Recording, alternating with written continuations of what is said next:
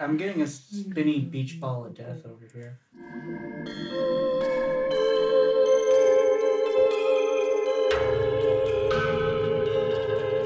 High Mystery. You're on a bus riding across town, and this guy next to you will not shut up about how he was abducted and taken to Venus and met the Venusians and how he's brought Venus culture back to the Earth.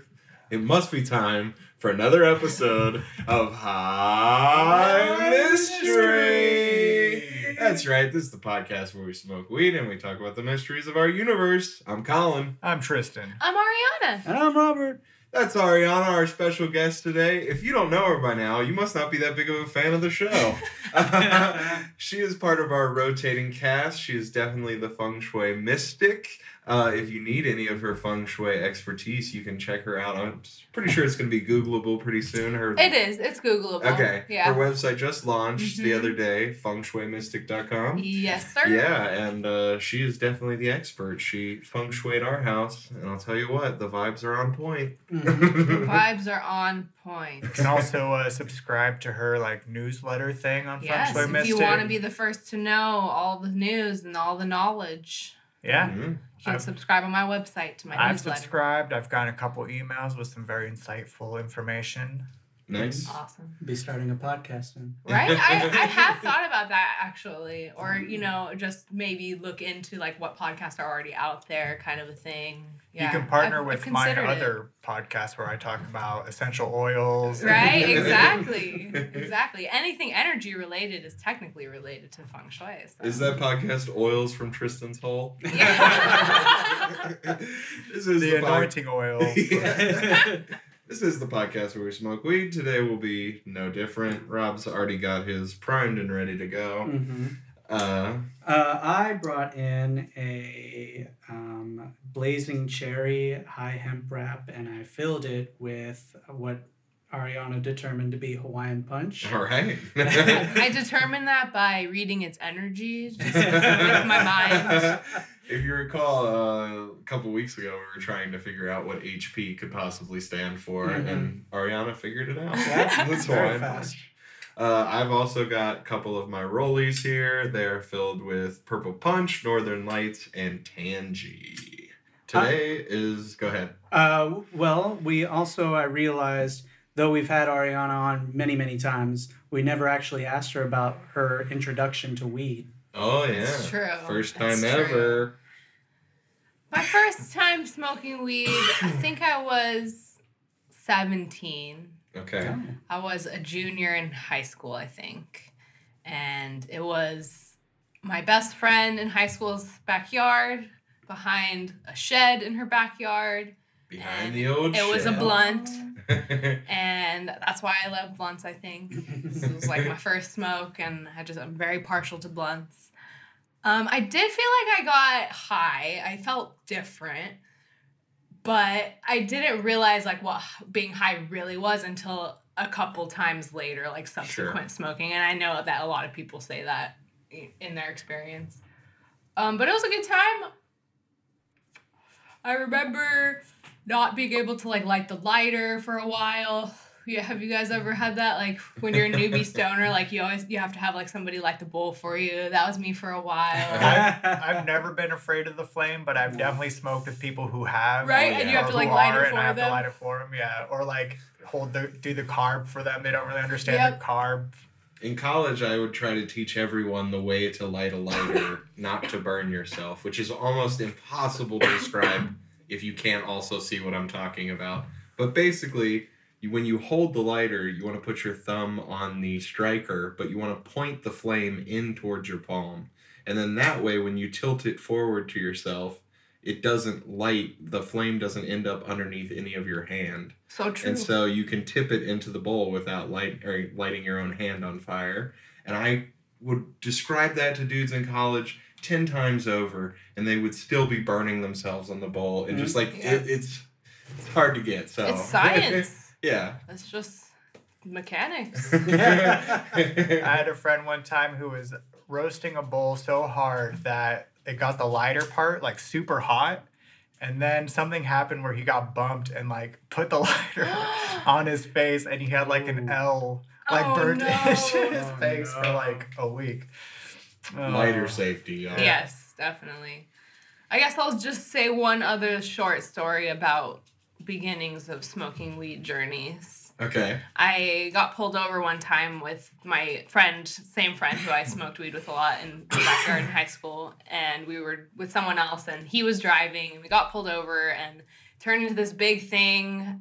I think we were still 17 at that time, so my dad had to come and pick us up. We had to call my dad to come pick us up. When my dad gets there, the cop was really excited because he was, you know, going to try to get us in trouble. He goes over to my dad and he starts telling him, like, look at all this weed they had. He wanted to, like, show my dad the weed in the bag. My dad looks over at the guy and he goes, I've seen weed. And he walks right past him and he comes over to us and he's like, hey, guys, what's up? You hungry? You want to go get some food? Let's go. And he just, like, was totally not, like, reprimanding us at all. I'm sure the cop look was on his face, yes, the look on the cop's face was so, like, flabbergasted. He really wanted us to get in trouble. And that was the furthest from what he got. Well, that, and when you're a kid, like, I feel like that's a big thing. Like, oh, we're going to tell your parents are going to find out. That's, like, big trouble right there. And so for that to, like, not go according to plan is priceless. It was pretty priceless. I've seen weed before. You're going to send us home with that, right? Right? That's, it kind of reminds me of a time that my mom tried to get me to go down to the store to get her a newspaper. She's like, I'll get you weed if you do it. Sold. Like, all right. Yeah, I'll go. Well, what age is your mom bribing you with weed? Oh, I was a freshman in high school. Wow. Oh, okay. Yeah. Solid. So, yeah, I started like smoking 15? Weed like 8th grade, freshman year. So my friend Joel, like, kind of introduced me to it because he was like always had weed type of thing, and so yeah, like I was smoking. My dad was like not even hiding it from me at that point. He was like, yeah, I'm gonna smoke weed in front of you. That's the relationship we have right now. Nice. Nice. By the way, there's a school bus full of marijuana plants in the backyard. Yeah. Oh, the crazy story of Rob. We forgot to mention that we have a small audience with us. Oh, yeah. What up, audience? Thank you, audience. Yeah, you might hear Lou clicking and clacking. Right. He's preoccupied with something outside the window right now. He's on alert. That's cool. Bus full of weed we're talking about. Well, today is another episode of Colin's Cryptids. Yes. I mean, there's so many cryptids out there, you guys, that I'm just pretty much going to keep doing cryptids. Good. Unless it comes to a point where I'm just getting so obscure that there's, like, no research. But everything I keep finding, it's like there's a ton of stuff to talk about. Yeah. Once you've done the Penangaling. There's no turning back. Tristan will tell you that I often talk about the Penangaling just randomly. Yeah, I just like saying the word. There's no G on the end. It's the Penangaling, right? Penangaling. Penangaling. I don't know. Yeah. I like the Penangaling. Okay. I don't like the Penangaling. Right. It's not the same. It doesn't roll off the tongue. Yeah. He's not the guy you invite to a party. If you don't know what we're talking about, check out the Penangaling episode. Colin's Cryptids like 3. Yeah, it's a long one. One of the first ones, yeah. Today we're talking about living pterosaurs. Oh. Nice. I feel like we've briefly talked upon a pterodactyl type something of like a... Yeah, we have talked about like a flying predator type thing that... Could be a bat, could be a pterodactyl. Could be a bat with, like, the body of a bear or something like that. Yeah, we talked about the idea that there's a giant bat out there big enough to pick people up. Yeah. And I think we mentioned pterosaurs on that episode. And I definitely think we've talked about them as possible explanations for people simply, like, plucking out of existence, just being gone all of a sudden. But, yeah, this is about the idea that pterosaurs... have not died out from extinction, but have somehow managed to live in small pockets of the world and continue to exist today. So pterosaurs are also known as pterodactyls, but this is a misnomer. A pterodactyl is a pterosaur, but a pterosaur is not a pterodactyl. Right, gotcha. It's like a specific type of pterosaur is the pterodactyl. Exactly. And what I didn't realize going in is, you know, we think of pterosaurs or pterodactyls as just being like one or two or three types. But in reality, they ranged all the way from 10 inches in wingspan all the way up to, I think, 30 meters in wingspan. So they were the biggest things that have ever flown in the sky. Mm. Yes. And they had such variation that there were some that had thousands of needle-like teeth, which they used as a sieve to strain things out. Like they would like scoop up a bunch of water or something and then push that out and keep all the like krill or shrimp or whatever. Exactly. Mm-hmm. And it's the same mechanism that baleen whales use. Mm-hmm. They take everything in and squeeze it out. And but they had those kind of teeth all the way up to flat teeth for crushing vegetation and like fruits and stuff. Nice. And then like conical teeth like predators. And yeah, so that's, you know, these are real things about actual pterosaurs that did indeed exist. Sure, sure. They lived at the same time of dinosaurs, but they are not dinosaurs. They're considered the first true reptiles. Mm. Really? Yeah. And they have thin hair-like filaments that are like modified feathers or something that are supposed to be on their body. So when we think of them as just being totally like membranous and like, I don't know, skin. Right, like just dinosaur scale or whatever. They're not quite like that. And some of them actually do have that like pronounced feathers where you see like on the edge of their wings or whatever. But anyway, that's pterosaurs. That's the nuts and bolts of pterosaurs right there. There are reports of living pterosaurs coming from many places, even urban areas. Wow. I know, right? The most plausible sightings come from African jungles and Papua New Guinea. That's a weird noise. Mm-hmm. I just feel like there's so much air traffic in the world right now that like it would, like yes, the sky is the sky. It's huge. It's fast. It's fast, right? There's a lot of places for a pterosaur to be that planes aren't, but I feel like also the chances of a plane encountering one would be pretty likely with the amount of air traffic going around right now. Unless they like hang out like in the Antarctic or something, like where we have no fly zones or something, or maybe I mean, even still, you'd be like International Space Station type thing is hovering over there constantly. You'd think they would have seen something fly. Okay, well, let me address both of these concerns. Thank you. I'm very concerned. To speak to the air traffic thing, when we look at air traffic, they have lines that they cut. And, you know, they run the same route over and over and over and over again. And I didn't look into every pterosaur sighting, but I'm sure there's somebody who said they saw one from a plane. Right. So that these are from, like, remote areas. Like, nobody's flying over the Congo.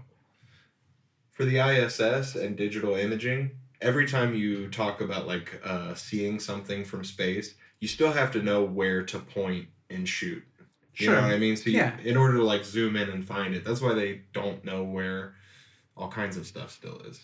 Sure. So, I mean, it's not as simple as just, like, we're in the sky. Why didn't we run into one? True. And it's not as simple as right, it would still be like a speck of something on the picture that you would have to be like, that speck, let me zoom in. Right, exactly. You're talking about the entire surface of the globe.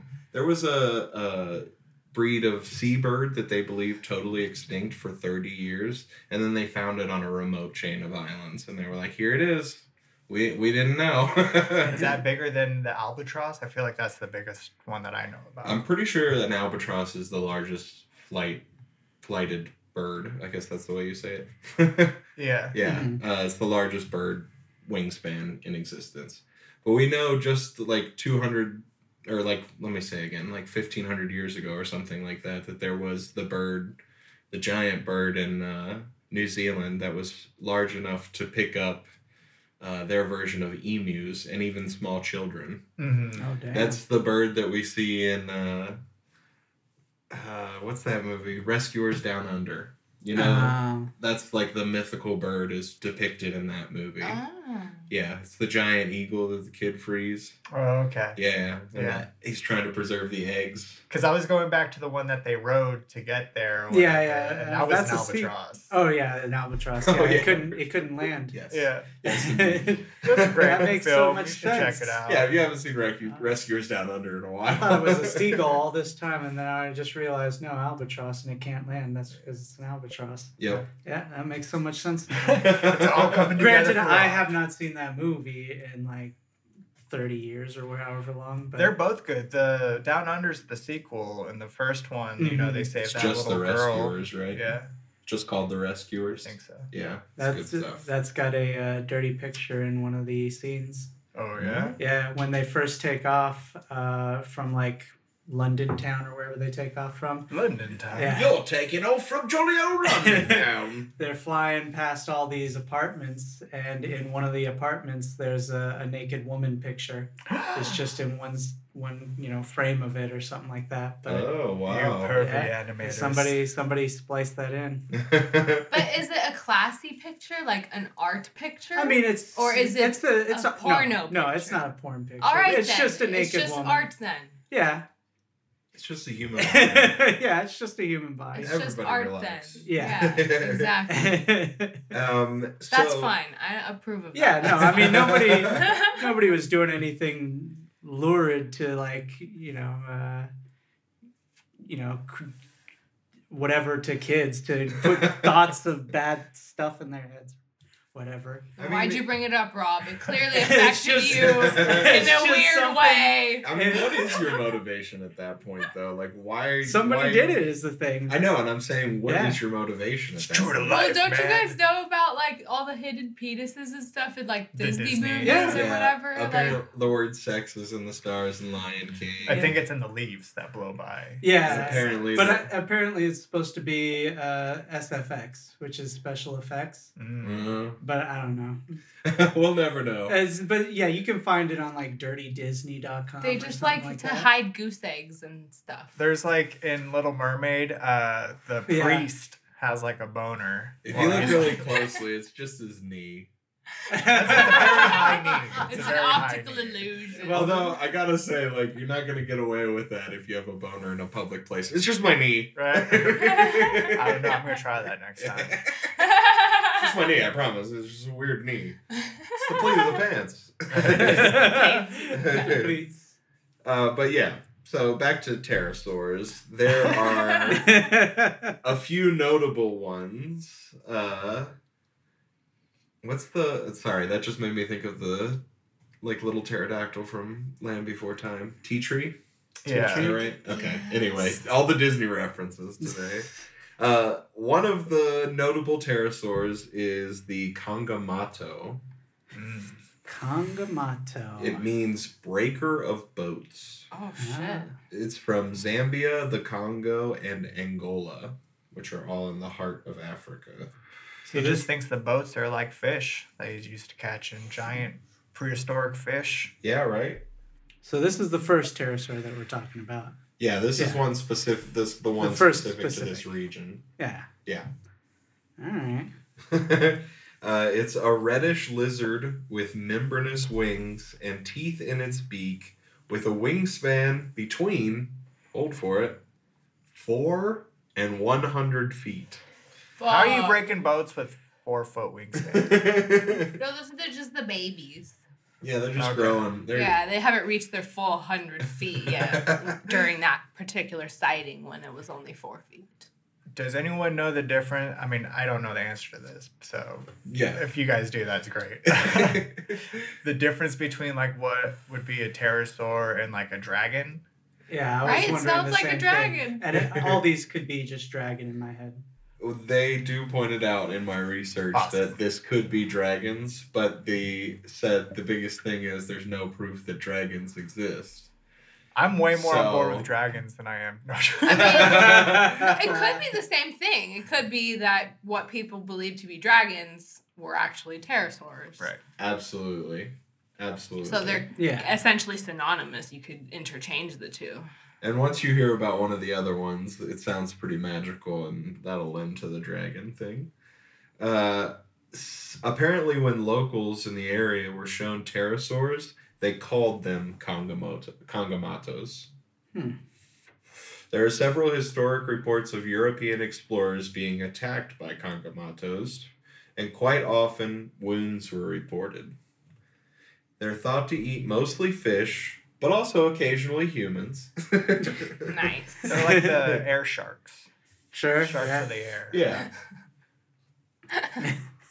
They're just investigating. They're just. I mean, at that point, it's like a whale shark, a whale dragon shark, or something like that. Because 100-foot wingspan, you're not. That's not. 100-foot wingspan on a shark would just be funny. Do we? What about megalith shark or whatever? Mega shark. Megalodon. Megalodon. Yes. Do we know what the wingspan of like an average plane is? That is a good question. Because like, I want a picture. Like, is this as big as a fucking plane? What is an average plane? I don't know, like the one, like a commercial one that like has fucking business class and first class or whatever. For sure. Yeah. Like a usual plane that most people travel on. Boeing 367 has a wingspan of 130 feet. Okay, so it wouldn't be as big as a commercial airliner. It would be a little bit smaller. Yeah, but if you're talking about the full 100 feet on this pterosaur's wingspan, yeah. Like, I could see it from the ground, you know. Potentially, yeah. That thing would cast a shadow. Yeah. Oh, yeah, for sure. It'd be definitely noticeable. I mean, I notice it sometimes when you just see a particularly large crow. Mm-hmm. You notice the shadow from that sucker. The Kongamato are also said to dig graves and steal human corpses. Oh, what? Yeah. Hey, they gotta scavenge sometimes, you know. I mean, okay, so yeah, then this is like fresh meat type of thing. Yeah, that's what they're like Carl's Jr. You gotta eat. You know, it's not even if it's gonna give you the runs. Yeah. Yeah, you might be sick for a few hours afterwards, but you gotta eat. Speaking of which, could you imagine getting hit with one of these bird turds? Like, you know, I've been hit with bird poop before, and you're like, what, you know, like, what are the chances? What the hell? Like, imagine a giant bird. That's the... Just, like, drenching. Isn't that, like, basically the plot for Joe Dirt? Doesn't he just carry around a big pile of shit that was dropped from an airplane? He does. He does, indeed. So, I mean, maybe he was just carrying around a dragon shit, too. Who's to say, Rob? Yeah, you know. Who's to say? We like to think that it was an airplane, but we know. Those who know, know. Whatever happens, let's just make sure we're learning a lot of lessons from Joe Dirt. Okay, so now we're going to travel a little bit across the world, north of Australia to the Ropen, which is the demon flyer. Oh. And this is from Papua New Guinea. It is said to produce a light, possibly to attract fish, and it's described similar to other pterosaurs, but having this bioluminescence that allows it to light up when it's like... Like looking, just on its belly? Like an anglerfish? Kind of, yes. I think, you know, I saw some artist renditions, and they showed it, like, glowing from its chest in order to reflect off the water, which we know that people... Night fish. Yeah, they fish by using lights, which then attract the fish underneath them, and they're easier to spear, so it would kind of make sense. Yeah. And we have biology that... on the planet that does that, all kinds of animals that can produce their own light source, and so it's not like, oh, what, like that's unheard of. No, yeah, it's pretty dragon-like, I feel like. Yeah. Pretty magical. Yeah. In Papua New Guinean like folklore, they're associated with spirits as well. So they think that the Ropen is like the spirit of somebody potentially. Oh, wow. Yeah. You said this was near Australia? Yeah, it's north of Australia. Papua New Guinea is an island. An island, right? Yeah. I know Australia. Or a collection of islands, excuse me. Australia has a lot of opal. I don't know if Papua New Guinea has a bunch of opal too, but like I could see like when you think of dragons and hordes and stuff, they're usually like in a cave or something. So I could see it living in like an area with a lot of opal and that sticking to this the belly, and that's like highly reflective and magical looking. He's got an opal belly like Smaug. Yeah. Like Smaug. Excuse me. Smaug. Assumed to be a fish eater, but also reports of eating humans and especially grave robbing. So he's fucking grave robbing. I know, there's something about the grave robbing. I think it's also partly people in Africa, and I don't know about Papua New Guinea, but they don't dig like as deep of graves in Africa, it said. And so well, they don't need to worry about like a water line or anything like that. The right. body's getting pushed up. And the dirt's probably that much harder to get down through. So they're probably just finding an explanation for graves that get overturned by wild animals and stuff like that. Mm-hmm. Yeah, because it takes at least some time to dig up a corpse. You think somebody would have walked in on one of these dragons beak or something? Yeah, no, these things are giant. Like 2 scoop with the claw. He's there. And we see birds today digging in like the little sand holes, getting like bugs deep down in the sand very easily. So I imagine sure. like they just they're like, evolved for that. Yeah.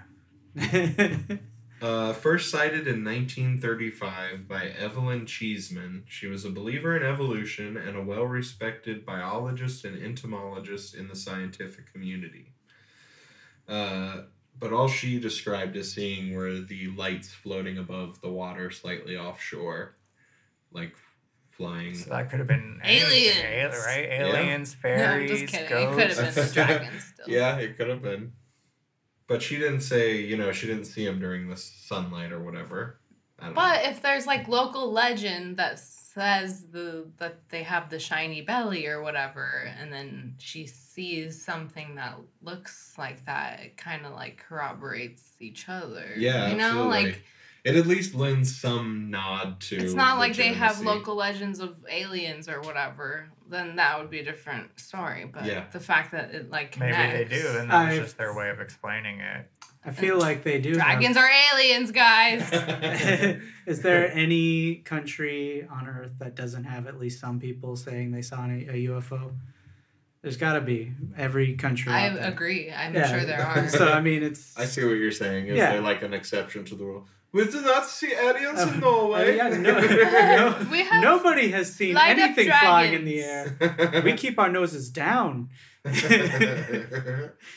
I'm pointing out that we're sparking our third blunt here. Mm-hmm. If you're not smoking with us yet, what are you waiting for? Spark something up and join us. And if you don't have anything, we understand. We're glad you're listening anyway. All true statements. There's also another creature called the Dwa with a 20-foot wingspan. Dwa. It's another pterosaur described in the area. Okay. Yeah, that's an onomatopoeia. But it looks different. Dwa. It doesn't light up. I don't know. They didn't describe it too much. It was kind of just a footnote that I felt like mentioning. Mm. So apparently there's lots of them, which does lend itself back to what we were talking about, like all the varieties of pterosaurs back in the day when they did exist, for sure. Confirmed. Yes. The next pterosaur on our list is the Van Meter Visitor. Van Meter Visitor. I don't think you want him to visit you. No, I don't. It doesn't sound good. It doesn't.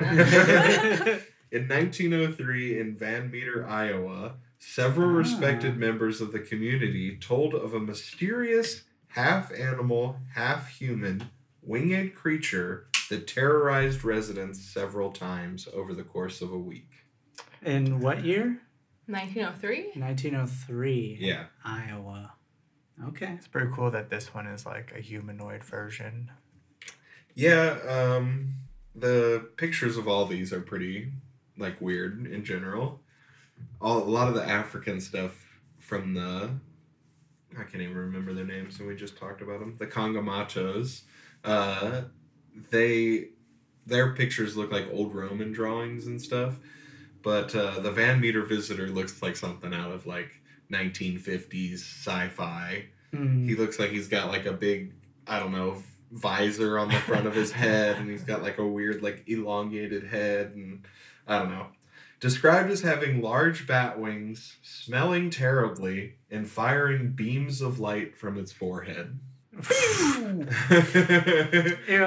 It just kind of reminds me of like some mutants that are overpowered, you know, in the X-Men universe. And like, I'm like, wouldn't it be just fine enough to be like, you know, super strong and have a, you know, huge wingspan and stuff? But he's like, no, we also got to make him shoot laser beams. They didn't say laser beams. They said light. So yeah. It's like, oh, God, he's got heat vision. Cute. Wait, no, it's just a red light. Yeah. It's fine. I like these drawings. It's just a laser pointer. Yeah, yeah. He's got a laser. He likes to, you know, explain things to people and show things on a map. So what the X-Men do extremely well, before we step over it, is make sure to give all of their superheroes and their powers sort of like an edge, a bad side to it. You know, Cyclops can shoot powerful beams, but he can't control them, so he always has to be in this red world. Right, he can't make eye contact with the one she loves. Jean Grey has such powerful powers that she can't even like control it. She is doomed to die and be reborn over and over again. Anyway, the Van Meter Visitor, who's not an overpowered mutant, but a pterosaur, some believe. Apparently, some locals shot at the Van Meter Visitor, but their bullets had no effect. That's right. Also, he's just a visitor, right? He's not, like, harassing anyone, right? I mean, he might be pointing his laser in their eyes, and nobody likes that. God, you get out of here! Yeah, it's just like... Five to 10-year-old pranksters. It didn't say specifically how, but it did say it terrorized residents of the town for a full week. So whatever that means. But then what happened after that? He just fucked off and was over out. It? Well, that's what I'm getting to. Okay, good. So after the bullets had no effect, a group of townsfolk chased the creature to an abandoned coal mine. Oh. There they found two of the beasts. They opened fire, and the beast disappeared in the tunnels and were never seen again. It's just like, oh, my guns aren't working. Yeah, shoo! This will scare you off. I'm going to shush you off this place. Oh, now there's two of you? Let's try guns again. That seemed to work great the first time around. Yeah. They never saw them again, so who's to say what works? Well, if I've learned anything from TV, coal mines. Our number one place for demons to live. That's where the demons live. Whenever somebody like goes into the cave or the coal mine, welcome to my mine. There's always demons in there. Yeah. Welcome to the mine. Exactly. That's the first one is what he says to lure you in. Right. I just imagine the real boys. One was the boss, the other was the lackey. I'll get him in here, boss. See that you do. See, I thought the opposite. I thought the boss was the really sweet voiced one, and the lackey was the really tough one. When I say go, it's okay now. Yes. Yeah. Whatever you say. But yeah, that's all for the Van Meter Visitor. Interesting. And the Ropen and the Kongamato. One of the best explanations, which we've already mentioned, is that it's largely assumed to be an unidentified species of giant bat. There is a bat out there that has one of the craziest looking heads you'll ever see. It like has huge nostrils and like a huge jaw. It's... I don't know, almost like a horse head with bat wings. Oh my God. Okay. Yeah, it looks pretty crazy. And it's huge too. And so people just point out that there might be a species of bat that's bigger than that we haven't found yet. So it goes back to the mystery that mentioned this mystery. I think it's possible. Right? Sure. Yeah. It's just, whenever we talk about something that could still be on Earth, I think, why aren't there any carcasses of these things? Why aren't there just some skeleton bones just somewhere? Maybe they're in the cave that they're living in. Like, there's, like, a whole underground city, and, you know, they have a spot that they go to die. And I'm, like, wondering if they're in the cave, like, I mean... Why have wings in a cave? We haven't explored. That's just their home. Bats live in caves. They have wings. Yeah, but they fly out, you know. So do these. Yeah, so do these. They go down to the town for a week, and then they go back to the cave.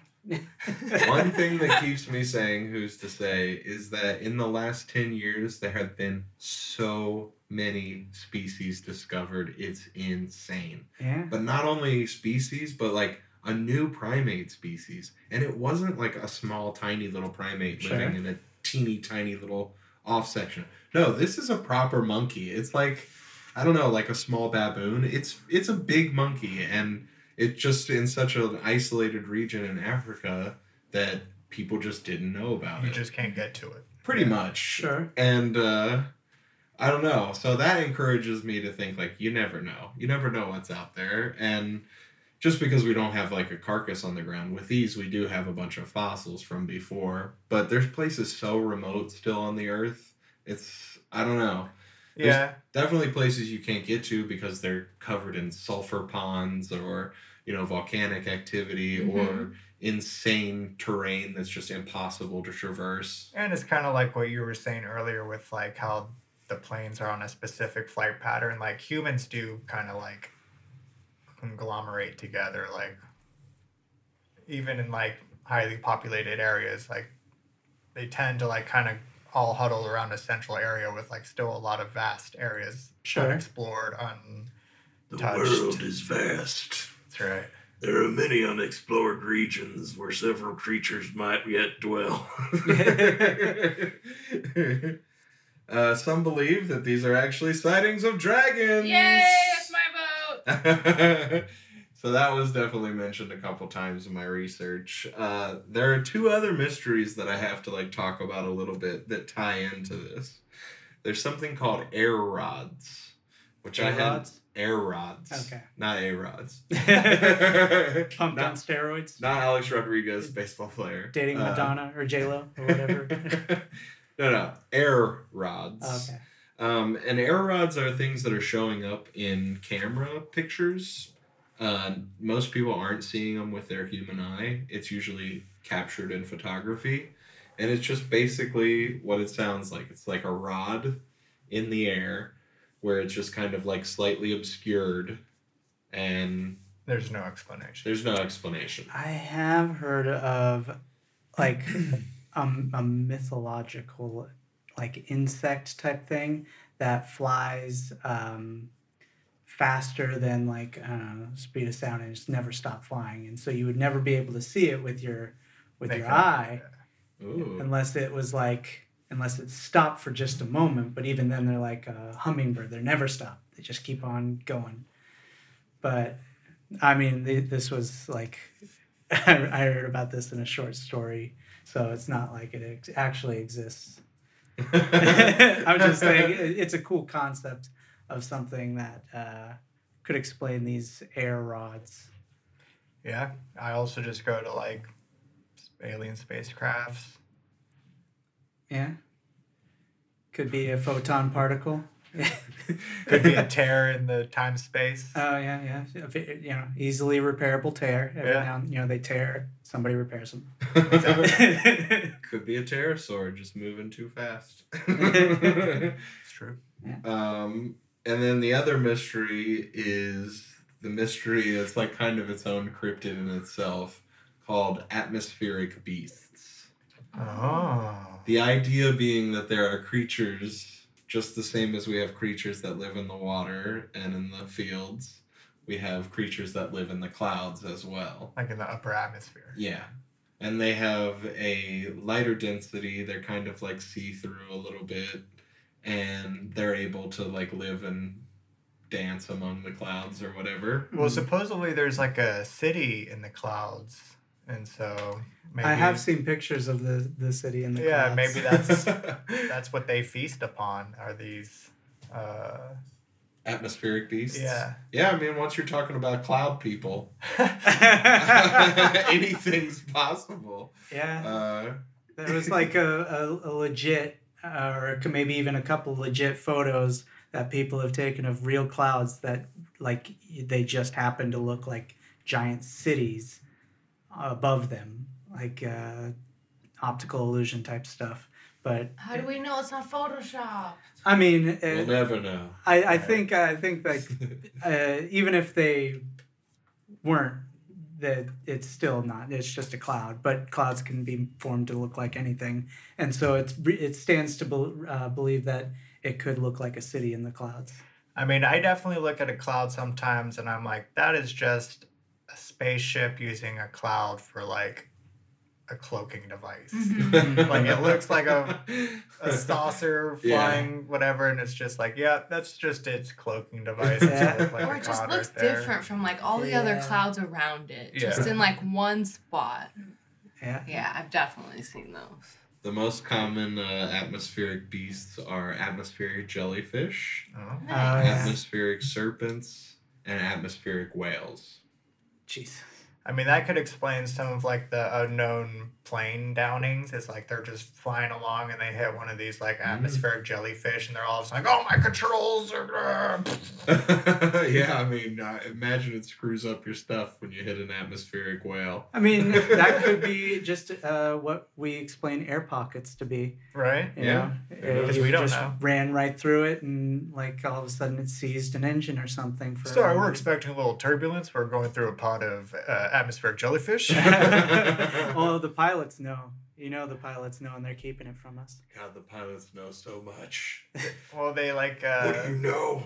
They pledged their loyalty to the pilot code, right? I went to high school with the pilot. Maybe we'll have him on the show. Do it. Only if he believes what we believe. Only if he tells us the truth. He can let us know if he's seen an atmospheric beast up there. Or an air rod. Or a pterosaur. That guy finally stops talking because it's time for him to get off at his stop. You breathe a sigh of relief, but then when he goes to stand up, he leaves half of his body behind. What? It's some type of weird cryptid.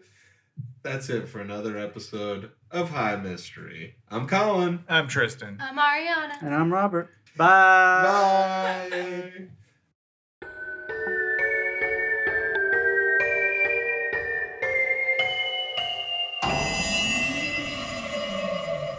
New episodes every Monday. Want more High Mystery? Check out our Patreon page, patreon.com/highmystery, for exclusive episodes every Friday. Merchandise can be found at our website at highmystery.com. Stay up to date by following us on Facebook and Instagram at High Mystery for fan art, news, and upcoming events. Thanks for listening.